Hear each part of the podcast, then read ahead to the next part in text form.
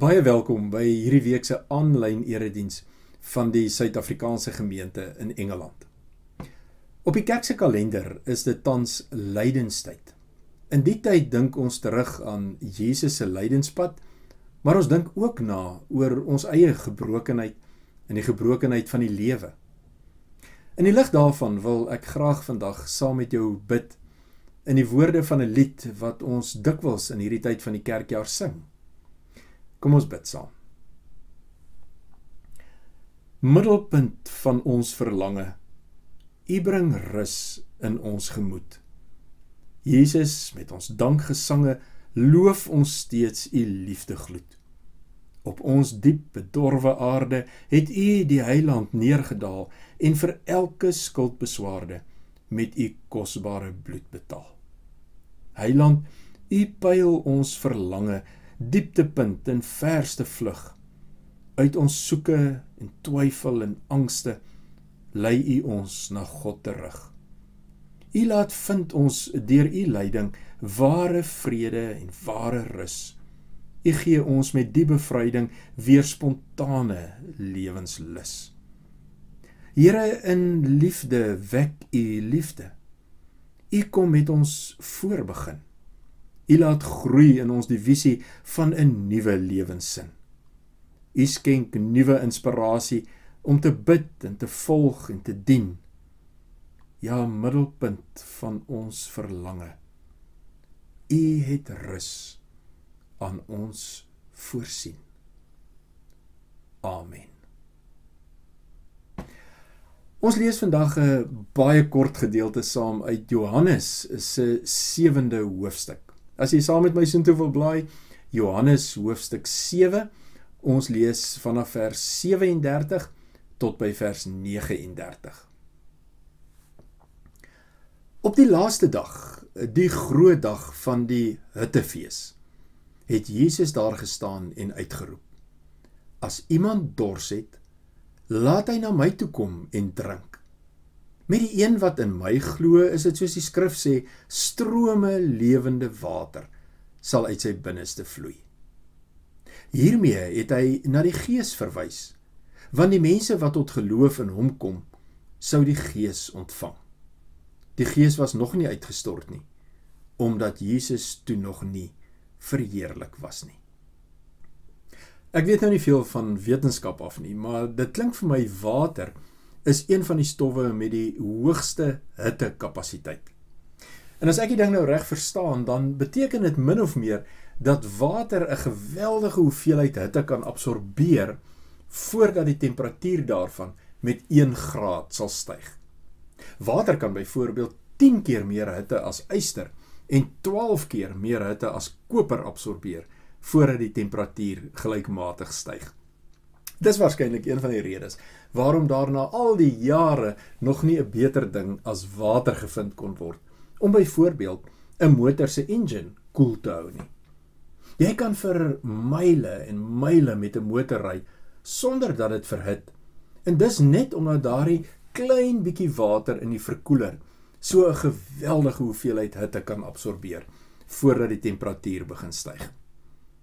As mens dit nou in gewone taal moet sê, dan klink dit vir my nogal baie asof die water amper letterlik die engine aan die lewe hou.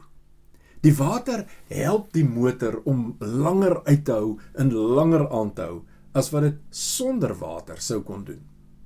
En as dit nou waar is van 'n motor se engine, dan het ek 'n idee, dis nog baie meer waar van mense.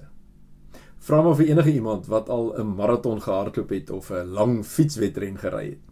Wanneer dit vir jou voel of jou bene nie meer kan nie, dan help 'n sluk of twee water jou om as dit ware weer van voor af te begin. Water gee nuwe lewe en nuwe krag. Ja, dis inderdaad waar water gee lewe. Dit het die volk Israel ook ervaar toe hulle vir jare lank in die woestyn rondgeswerf het. Die woestynlewe het hulle 'n goeie idee gegee van wat dit beteken om dors te wees, om uitgeput te wees, om tot die dood toe moeg te wees. Die son en die hitte van die woestyn het nogal die geneigtheid om mens stukkie vir stukkie van die lewe te beroof Ek kan nogal dink dat hulle kort kort wou moed opgee omdat die woestyn vir hulle net een te veel geword het. Maar in dieselfde woestyn het hulle ook ervaar dat water nuwe lewe kan bring.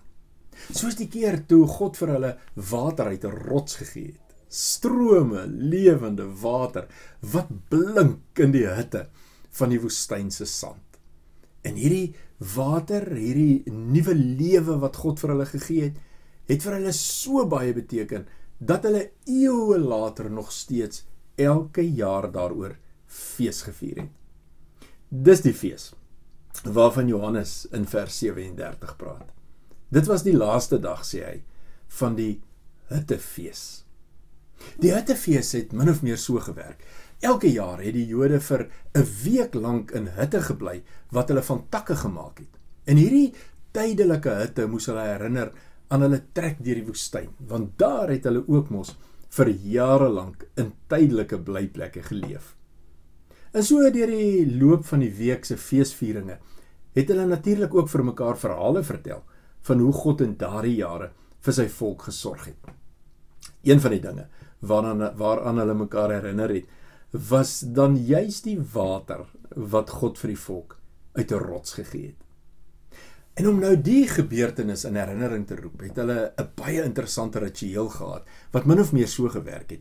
Elke dag van die fees het die priester met 'n groot goue kan gaan water skep by die put van Siloam. En dan het hy met hierdie kan water tempel toe gestap terwyl die hele volk agter hom aanstap. En sover as wat hulle geloop het, het hulle vrolik gesing en takke rondgeswaai terwyl musikante op trompette geblaas het. En as hulle by die tempel kom, dan het die priester so een keer met die goue kan water om die altaar gestap en dan die water teen die altaar uitgegooi. Hierdie ritueel moes hulle daaraan herinner dat soos wat God een keer water voorsien het in die woestyn, hy nog steeds elke dag vir hulle sorg en vir hulle nuwe lewe gee. As Johannes dus in vers 37 sê, dit was die laaste dag van die Hittefees, dan is dit so min of meer die prentjie wat in die eerste lesers van hierdie verhaal se gedagtes opgekom het. Daar's ook 'n tweede stukkie agtergrond wat belangrik is. En dit het te doen met Jesus se woorde in vers 38: Strome lewende water sal uit sy binneste vloei. Die Jode het geglo dat daar in die laaste dae 'n stroom water uit die tempelrots gaan kom wat deur die hele wêreld gaan vloei. En hierdie water sou dan so ver as wat dit vloei oral nuwe lewe bring, soos wat 'n rivier mos nou maar maak. En nou moet jy jouself indink wat op hierdie dag gebeur het waarvan Johannes ons vertel. Terwyl die Jode op die hittefees besig is met hulle waterritueel en terwyl hulle almal hierdie geloofsverwagting het van die stromende lewende water wat eendag oor die wêreld sal vloei, gaan staan Jesus tussen die mense en hy roep uit as iemand dors het laat hy na my toe kom en drink. Ek is die een wat julle dors vir altyd kan les ek is die een wat lewe gee. Ek is die lewe.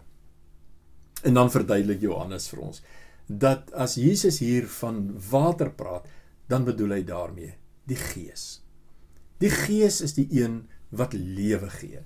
Die Gees is die een wat mense wat uitgeput en lewensmoeg is, weer kan verkoop. Die Gees is die een wat mense wat uitgesak het vanweë die gebrokenheid van die lewe, weer ophelp en vir hulle nog 'n kans gee. Miskien is daar vandag iemand wat saam met ons erediens hou wat ook dors het. Om watter rede ook al. Jou eie lewensomstandighede het jou dalk moeg gemaak. Die verhaal wat ons ver oggend saam gelees het, help ons om te verstaan dat God deur sy gees vermoë en gebroke mense nog 'n kans wil gee. Soos wat water ons help om weer op die been te kom en van voor af te begin.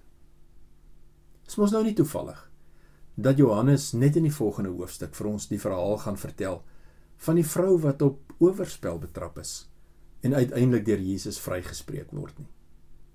Dis wat water aan 'n mens doen. Dis wat lewende water aan mens doen. Dit laat jou nie onder die oordeel vergaan nie. Nee, dit help jou regop. Dit gee jou nog 'n kans. Dit maak jou skoon sodat jy van voor af kan begin. En daarom kan jy selfs met jou grootste dors na God toe kom. Stikkende mense kry nog 'n kans wanneer hulle in die teenwoordigheid kom van die lewende Here. Maar dis nog nie die einde van die goeie nuus nie. Ek hoop jy het mooi geluister na wat Jesus verder gesê het. Hy sê dat mense wat by hom drink, mense wie se dors geles word omdat hulle naby aan hom lewe, sulke mense word self kanale waar ons die water verder kan vloei. Strome van lewende water sê Jesus sal uit sulke mense se binneste vloei. Die lewe wat God gee, gaan toe nie soos wat die Jode geglo het uit die tempelrots kom en soos 'n rivier deur die wêreld vloei nie. Nee. Die ware lewe stroom uit die binneste van Jesus se volgelinge. En daarom loop die rivier van die lewe ook nie grondlangs nie. Dit loop van mens tot mens. Van hart tot hart. Die Gees wat lewe gee, het mos sy woonplek in mense gemaak. Ons is nou sy tempel. En daarom is ons die kanale waardeur die lewende water na die wêreld vloei. Die water van die lewe word nie in stilstaande damme opgegaar nie. Hierdie water is 'n stroom, 'n rivier wat vloei tot in die harte en in die lewens van die mense rondom ons. Hoe lyk hierdie water?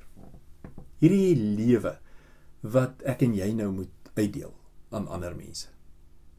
Ek dink die verhaal van die oorspelige vrou wat Johannes net hierna vertel, help ons nogal om te proe hoe hierdie water smaak.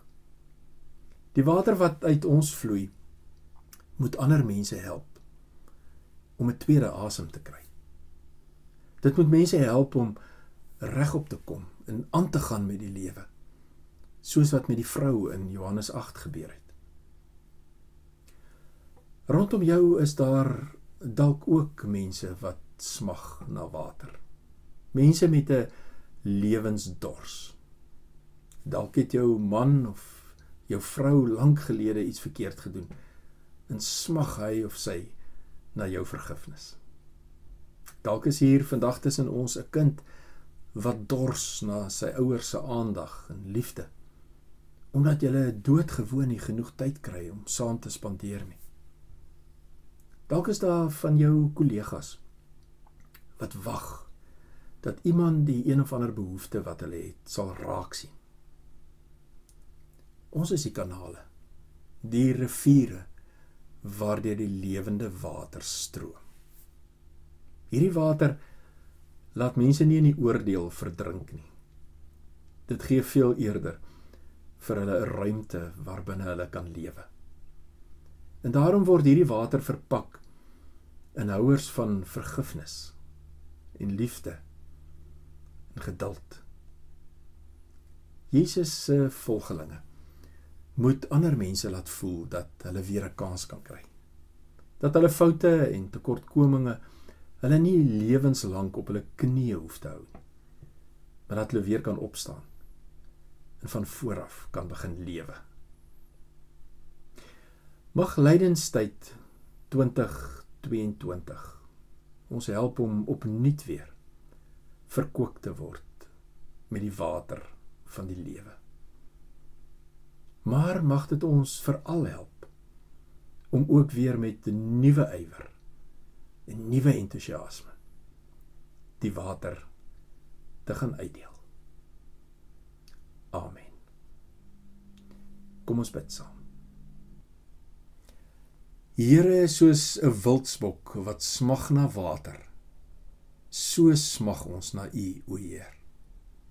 U alleen is ons hartsverlange en ons bring aan U die eer. U alleen is ons bron van krag In u teenwoordigheid wil ons wag. Ja, u alleen is ons hartsverlange en ons bring aan u die eer. Amen. Een manier waarop ons die water verder uitdeel is wanneer ons ons dankoffers gee. Gelowiges deel graag dit wat hulle van die Here ontvang het met die mense rondom hulle. Ek herinner jou aan die verskillende maniere waarop jy dit kan doen.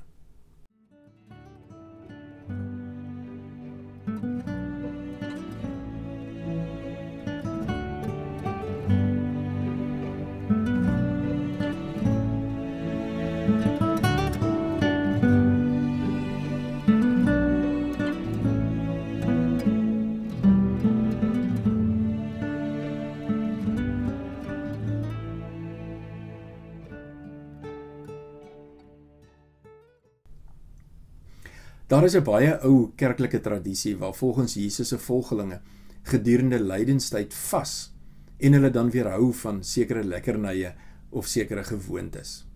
Dit help ons om te konsentreer op die belangrike waardes van die evangelie.